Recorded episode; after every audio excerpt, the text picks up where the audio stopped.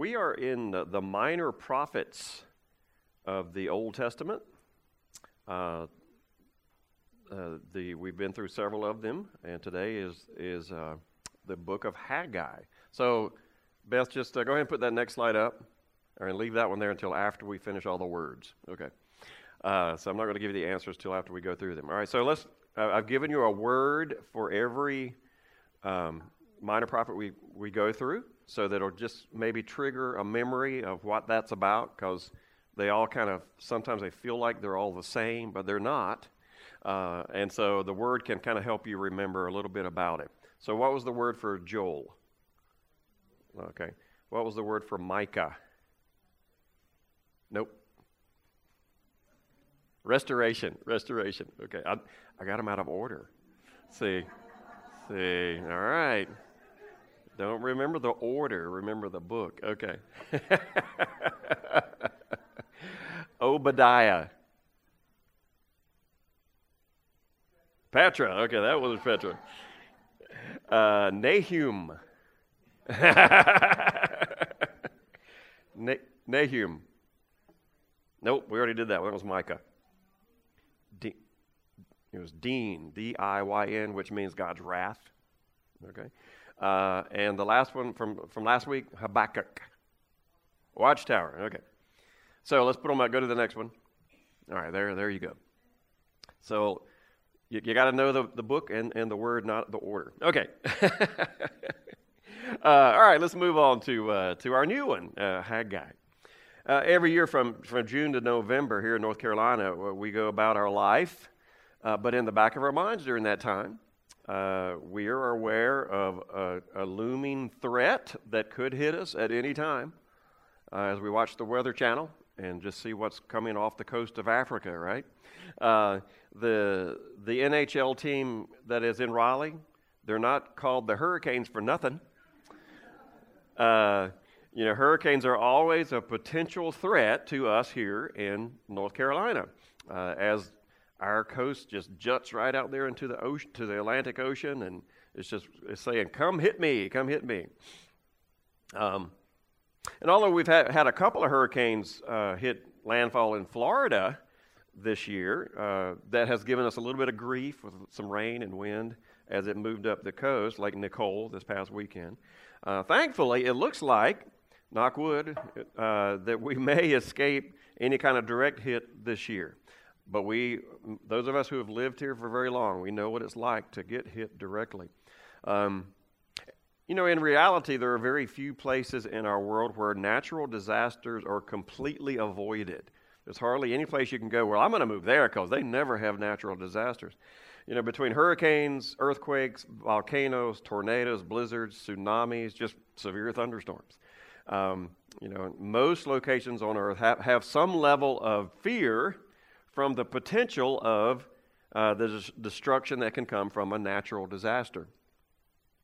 I think most of us have experienced, uh, if you've lived in North Carolina long, uh, we've experienced at least one of these uh, types of disasters before. If not a hurricane, then tornadoes. You know, we, have had every now and then we'll have a bad tornado come through the Wilson area. Um, um, and, and if we, we have experienced uh, any of those types of disasters, we also know what happens after the disaster is over, right? Uh, when the tornado or the hurricane has passed by, we know what happens then. The rain stops, the wind ceases, we open our doors and we step outside. Uh, and, and, what do we do next as we step outside of our homes?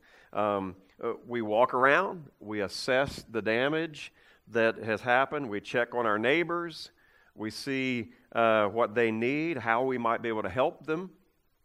Um, what supplies, food, water is needed, um, what trees need to remove, be removed from on top of someone's house, what roofs need to be repaired.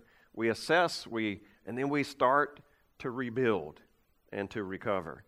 You know, over the last several weeks, we've been glancing at a number of prophets uh, who've been preaching messages of warning, doom that's coming uh, their way. Uh, they're, they're, sort of like the, our weather forecasters uh, today. They see a disaster approaching because God tells them there's this disaster that's coming your way, uh, and they try to get the people prepared for it before it comes. But today, rather than warning of an approaching danger that's on its way, um, Haggai is speaking on the other side of the disaster, after the disaster has already come. In fact, uh, on the other side of maybe the worst disaster that Israel had ever faced. We talked about it last week as Habakkuk warned of this disaster coming. Uh, and the, the disaster was Babylon. Babylon is coming, Habakkuk told them, and, uh, and he's, he, they're going to wreak havoc on you. Um, so Haggai is, is, is speaking, all right, that's happened. We're on the other side of it now. You know, in 536 BC, Babylon came in and destroyed the nation of Israel. They scattered the people around the Babylonian Empire, uh, and we call that, uh, that period the exile period.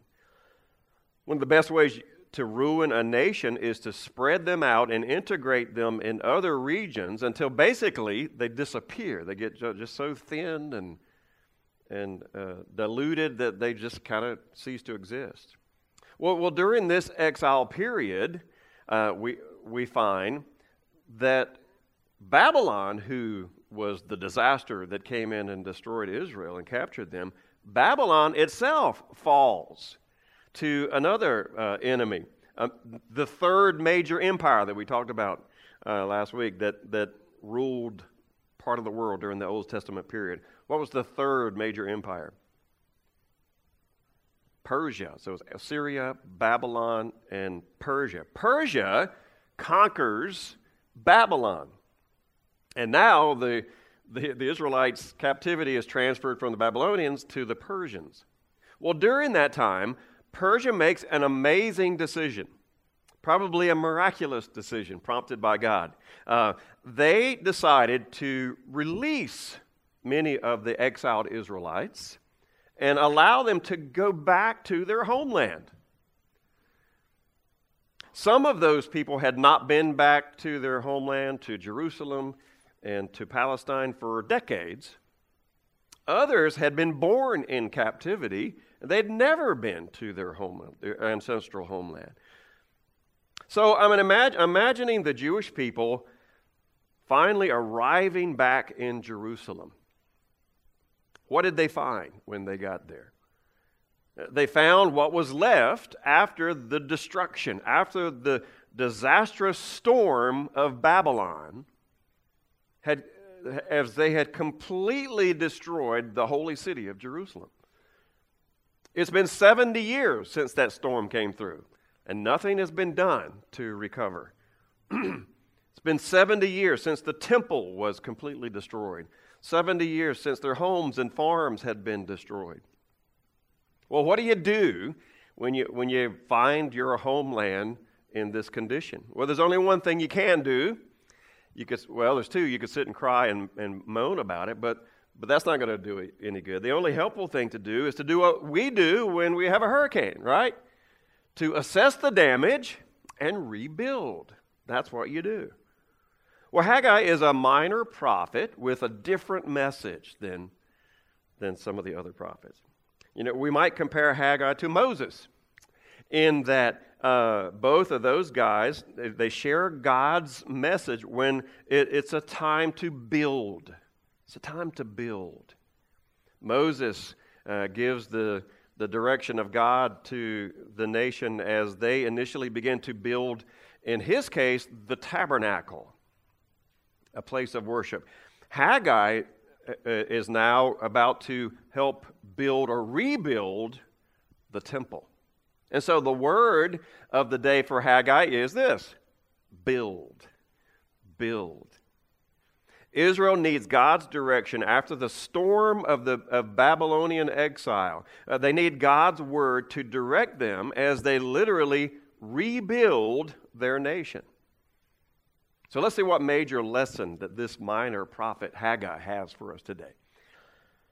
Verse 1 does a great job of sort of giving us a reference point. Some, some of these minor prophet books, it's hard to figure out exactly when in, in, Israelite history it took place because there's not enough information there uh, to nail it. So you, can, you have to sort of guess, and there's questions, but not in Haggai. We know exactly when this situation happened. We see there in chapter 1 um, that it's the second year of the reign of King Darius of Persia. Uh, we see that uh, Zerubbabel is the governor of Judah, uh, the southern nation of Judah. He's the, he's the governor there. He's the grandson of the last king of Judah. Joshua is, is the name of the high priest that is serving at that time. So we know the leadership and we know the time frame that this is taking place in history. So, what's the central message of Haggai? It's building or build. Let's look at chapter 1, verse 2 through 4. Haggai 1, 2 through 4. This is what the Lord Almighty says These people say, The time has not yet come to rebuild the Lord's house. Then the word of the Lord came through the prophet Haggai. Is it a time for you yourselves to be living in your paneled house, houses, while this house, the temple, remains in ruin? You know, the temple had been completely destroyed uh, during the Babylonian Empire uh, invasion. Um, this beautiful temple that Solomon built uh, was completely ransacked. All the gold and treasures were taken off to Babylon. And then the building itself was just completely destroyed. Um, it, it, was an, another way for Babylon to, to strip the Israelites of their identity by attempting to destroy their worship, their religion. And the first time we see the house of the Lord, Solomon's temple, uh, was back in the Torah. The Torah is the first five books of the Old Testament. You might remember reading through those books and the books of Exodus, Leviticus, Numbers, Deuteronomy. Um, after the Israelites had escaped Egyptian slavery, the, the Jewish nation, because they had sinned against against God, they were wandering in the desert for 40 years. Uh, but, but God, during that time, told Moses, who was their leader, uh, that, that they, that they needed to build a house for him, for God. Um, but in this case, it was a tent. They needed to build a tent, or we call it a ta- the Bible calls it a tabernacle. That's tent. Since they were a transit nation at that time, they were constantly moving and on the go. Um, the, the house of God needed to be movable, so it was a portable house of God. God called them to build this house of the Lord, and, and then they were to worship at this tabernacle because that's where his presence would be. Okay, let's fast forward a few years. They eventually, after the 40 years, were able to go into the promised land that they had been, been promised by God. And there they plant roots, they set up their nation in the promised land. Uh, and during that time, they, they see that they no longer need the house of the Lord to be a tent. It, does, it no longer needs to be portable, uh, it can be per- permanent. So it's time to build a permanent house of God from tabernacle to temple. So David decided it's time to build the permanent version. Let's look in 2 Samuel 7, verse 1 and 2. After the king was settled in his palace, the king being David, and the Lord had given him rest from all his enemies around him, he said to Nathan the prophet, Here I am living in a house of cedar, while the ark of God remains in a tent. The ark was the, the, the chest where the presence of the seed of God was symbolized by. That was in a tent. It needed to be in a permanent, wonderful place. The, the story of Haggai is, is going to have a, a similar feeling to this one uh, of David. You know, David had been building his nation, uh, or the nation of Israel, uh, building its infrastructure, building the buildings, the army that would make up the, the great nation of Israel during his reign. And as he's building the nation, uh, he realized, you know what? I'm sitting here in this amazing, beautiful palace that I've built for myself, uh, but God's house is in a tent. Uh, and so it was long overdue, David felt, to build God a beautiful, permanent place to dwell. So they started building the, the temple. Uh, and Solomon, his son, David's son, completed it. He finished uh, the temple. And it became this beautiful, majestic home for the presence of God. Um, and ever since then, the temple, Solomon's temple, we often call it because he built it, um, stood as a beacon of Israel's connection to God. Now, let's get back to our story with Haggai. Uh, the temple now that Solomon built is in shambles, it's completely destroyed. So when the Jewish remnant returns to Jerusalem, um, that's what they re- re- they've returned to basically a pile of rubble that used to be the house of God. It used to be the temple. And so they start to try to rebuild their nation as they arrive back home. Uh, they try to get some traction on this recovery from the storm of Babylon uh, that they had been through. But they seem to, as they keep trying to get traction in rebuilding their nation, they're just spinning their wheels and they're not getting anywhere. Uh, they're struggling to get everything up and running again when they return home. Uh, there's a drought that hits them, uh, nothing in the fields is growing. Uh, and so this victorious reentry is turning into a big mess. Not successful at all so far. Listen to Haggai. Haggai 1 7 through 11. This is what the Lord Almighty says Give careful thought to your ways. Go up into the mountains and bring down timber and build my house, so that I may take pleasure in it and be honored, says the Lord. You expected much, but see, it turned out to be little. What you brought home, I blew away. Why? Declares the Lord Almighty. Because of my house, which remains a ruin while each of you is busy with your own house. Therefore, because of you, the heavens have withheld their dew, and the earth its crops. I called for a drought on the fields and the mountains, on the grain, the new wine, the olive oil, and everything else the ground produces, on people and livestock, and on all the labor of your hands. Haggai is, is preaching. Um, you know, we, we've, we've got this new beginning here uh, from our exile. And, and if we're going to do this right, he's trying to help them understand God's got to come first. God must come first. Um, now, does God need a house? Does he need a, a, brick and mortar building to live in?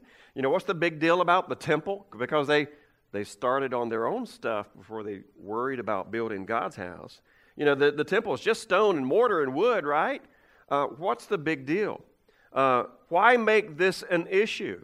Uh, is it important, this temple, brick and mortar building for God? Well, yes and no. Uh, does, does, does God need it? Well, He doesn't need it literally to live in because He lives in heaven.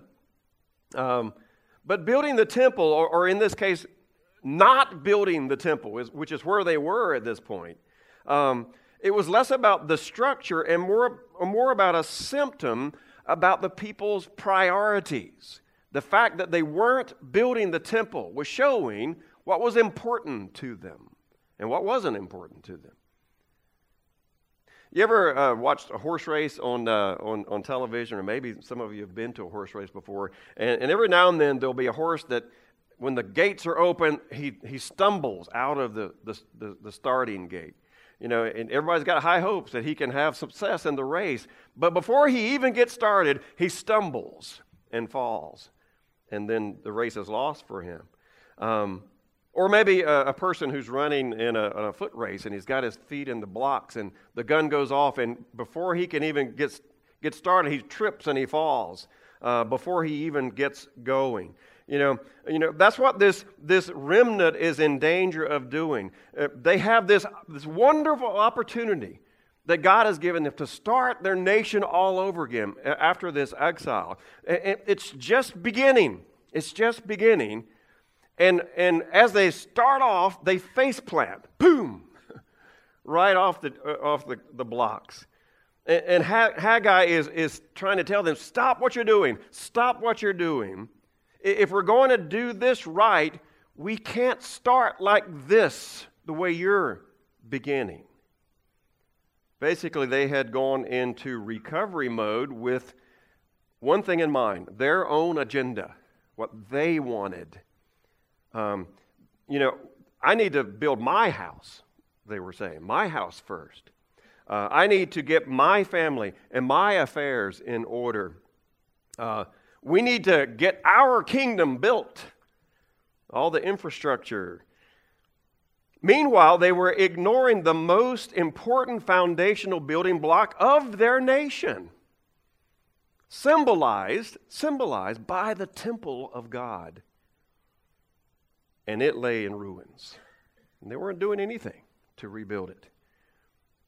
You know, sometimes we just need a really good object lesson to show us a message so that we can see it with our eyes, something we can touch. And this was definitely something they could see and touch, something that can wake us up. This is like a, the, the object lesson of all object lessons for the Israelites. Um, you are building your life, Israel, around you. Don't start like that. Don't start like that. Let's regroup, Haggai is saying with God's message. Let's regroup and let's start this all over again. Verse 12 Then Zerubbabel, son of Shealtiel, Joshua, son of Jozadak, the high priest, and the whole remnant of the people obeyed the voice of the Lord their God and the message of the prophet Haggai, because the Lord their God had sent him, and the people feared the Lord. You know, sometimes when we read through the Old Testament, we think those crazy Israelites, they, they never listen. They never listen. Well, this time they did. This time they did listen to the prophet's message. Zerubbabel, the governor, and the high priest, they were convicted by what Haggai told them, and they were moved by God's Spirit. They heard Haggai's message from God, and they stopped and changed directions. They changed directions. And that's chapter one, trying to get their attention to, to stop and start all over again with their priorities. Um, that's chapter one, but there's two chapters, one of the shorter books of the minor prophets. Let's see what Haggai has left for the Israelites in this short message. Uh, it's been a number of months since they have started back and trying to work on the temple. They, they've been rebuilding the temple that, uh, that Haggai had told them to do. And Haggai comes back with another message for them. Um, they're, they're looking at the new t- temple. So you can just imagine uh, Zerubbabel and, and Joshua and maybe some of the other people. They're standing back at, at what they've done so far, and they're looking at this new temple that they're rebuilding. And Haggai says this, chapter 2, verse 3 who of you is left who saw the house of the, uh, in its former glory? In other words, David's or Solomon's old temple? How many of you were here and you remember what that looked like? How does it look to you now as you stand and admire your work so far? And then he says, Does it not seem to you like nothing compared to Solomon's temple? And you might think, Maybe, you were, maybe they were proud of, oh, that looks pretty good. That looks pretty good. And he tells them that, and it's like, ooh, ouch. That's kind of harsh. And, and maybe their response was, hey, look, we didn't have all the money and the wealth that Solomon had. We're just doing the best we can with what, what little we have. But as you think about that, we need to, we need to wait and realize that the point is not that Haggai is, is complaining about how it looks and criticizing them for how it looks.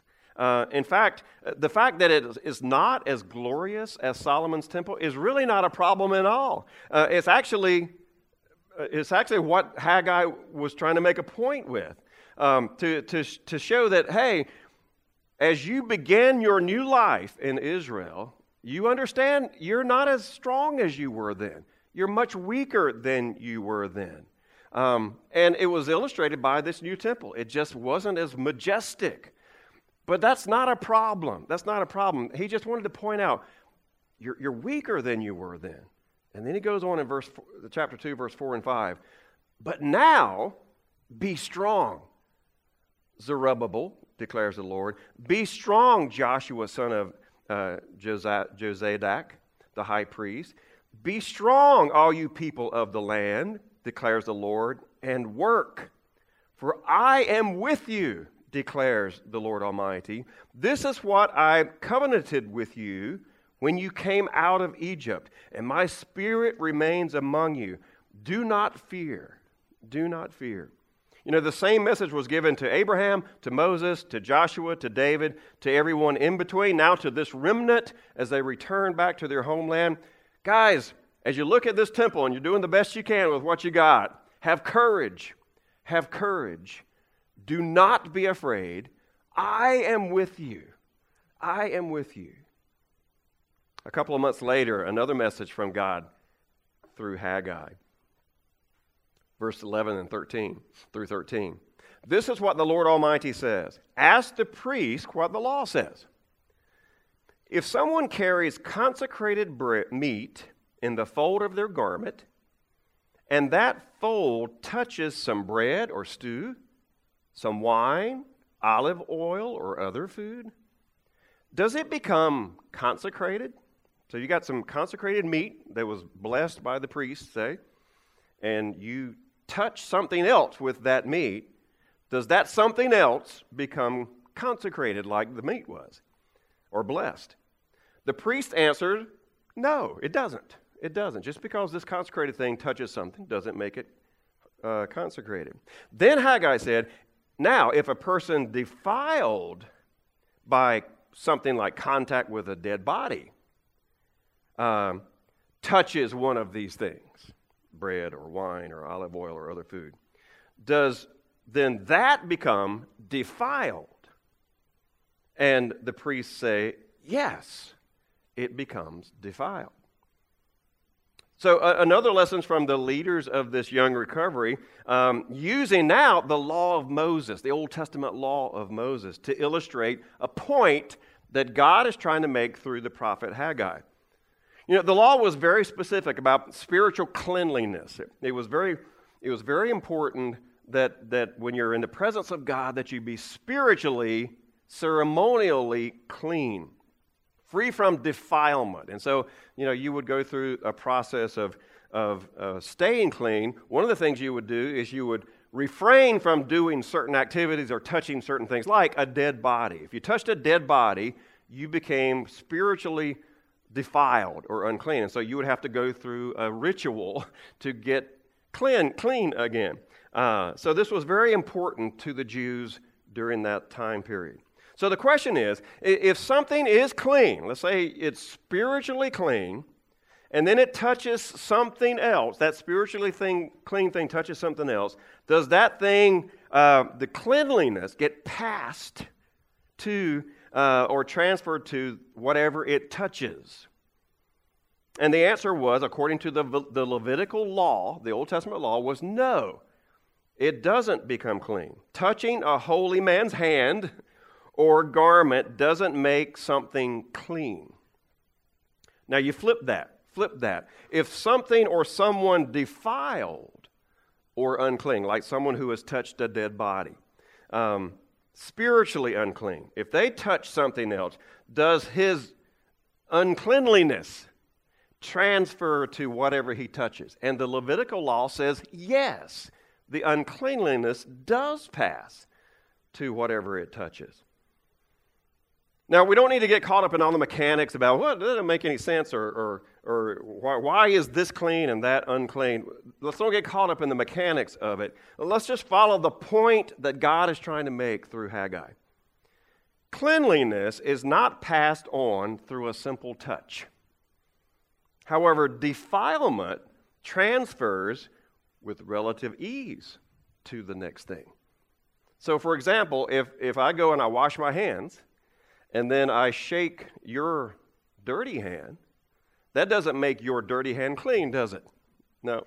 Uh, but if I have dirty hands and I shake your clean hand, then that can make your clean hand dirty. I'm passing on my germs to you. Um, the point is that Haggai's trying to make here is this uh, uh, it's a warning for them going forward from this point in their history as they're trying to rebuild their nation, as they're re- rebuilding God's temple and trying to put Him first in their lives. Uh, this is the point of them going forward. There are consequences when we put our hands to work, and if our hands get dirty during that process, or if we become defiled, there are consequences going forward from that of getting other things dirty or defiled. Verse 15 through 17. Now give careful thought to this from this day on. As we're moving forward, from this day on, think about this. Consider how things were before one stone was laid on another in the Lord's temple. Remember how they were. When anyone came to a heap of 20 measures, there were only 10. This was before you guys started putting God first. You'd go to get 20 measures and you only got 10. When anyone went to a wine vat to draw 50 measures, there were only 20. Not as much as you hoped. I struck all the work of your hands with blight, mildew, and hail, yet you did not return to me, declares the Lord. This is the way it was before, before you guys were trying to get your priorities in order. He reminds them of how they stumbled off the blocks and were trying to put themselves first rather than God. The remnant came back and, and they paid little attention to faith, to God, to worship. And as a result, God said that He struck their work with failure. They were not going to find success because they weren't putting God first in their life. If that was the plan for building their new life by just thinking about themselves and not thinking about God, they weren't going to be successful. In chapter 1, it said, it said that you have planted much, but you harvested little. You, you eat, but you never have enough. You drink, but you never have your fill. You put on clothes, but you're not warm. You earn wages only to put them in a purse that has holes in it. you know, that formula that they were living before they started putting God first in their life made for really an unpleasant life. An unpleasant life. Not enough to eat, not enough to, clothes to wear, not enough money to, that they needed. Uh, and, and, and the point he's trying to make here is if you were to return to that the way you were before we, we started getting our priorities in order, if you return to that, um, a life that is apathetic to God, to his ways, to his worship, um, that could be called a defiled life. It was defiled before, and if you return to that, you'll be defiled again. You will be building this nation back with unclean hands. And what happens when those defiled hands are the hands that build this nation back again? What happens when defiled hands try to build a nation? It gets transferred to the next generation. The defilement gets transferred to the next generation. Isn't that what happened? Isn't that what's happening to our country today? You go back 50 years ago, and most people worshiped God and believed in God, and a lot of people went to church, or at least they thought they should be going to church. Uh, uh, they, they, they tried to do their best to serve God, but little by little, the defilement has been passed on from generation to generation. And, and, as, and for each generation, we get farther and farther and farther away from God. Defiled hands uh, uh, corrupt and is transferred to the next generation. And so Haggai is warning them against this. Verse 18 and 19. From this day on, from this 24th day of the ninth month, give careful thought to the day when the foundation of the Lord's temple was laid. Give careful thought. Is there yet any seed left in the barn? Until now, the vine and the fig tree, the pomegranate and the olive tree have not borne fruit. From this day on, I will bless you. I will bless you. Give careful thought to this, Haggai says. Until now, you were struggling. Before we, before we got our priorities straight, you were struggling. But now that you've listened, now that you've got your priorities in order, now that you've cleaned up uh, your, what you put first in your life, now you've got to focus on me. Uh, you've rebuilt this temple. Uh, you, you, you rebuilt your life with God as your foundation. Now you got it. Now you got it right. Now you're on the right track. Uh, and now, because you're on the right track, I will bless you. I will bless you. That's the formula for success. Putting God first in your life. What does New, Testament say, say in Matthew? Seek first the kingdom of God and his righteousness, and all these things, the, the things that you need to live a life, will be given to you. Um, now, when I say success, I'm not talking about worldly success. I'm not saying if you live your life right, God will make you rich. You know that some people teach that, but that's not what God is saying. Um, uh, God's God, we don't get rich because we behave a certain way. Um, just behave this way, you'll get all the money you need. No, that's not the message that God has ever given us. But when you build your life in such a way where God comes first, now, it may not be money that you receive as the blessing, but it'll be peace in your life. When, when you eat, you'll be satisfied. When you work, you'll be content. When you drink, you'll be filled. Maybe you, you, you might get wealthy.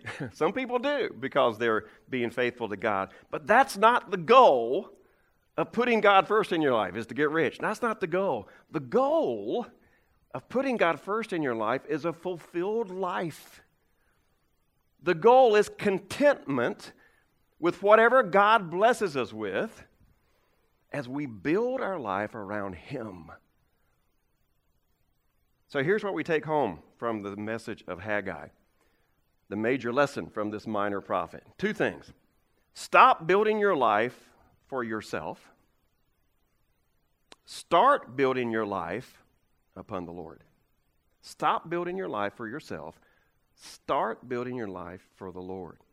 You, you, might look at your, your life the same way that you look as they looked at that new temple. And, and you might say, well, you know, my life's not as good as that person's life. You know, they're so much more righteous than me and, and talented than me. And so, and, and you look at theirs and compare and you think, well, I'm, I'm not the kind of Christian that I need to be.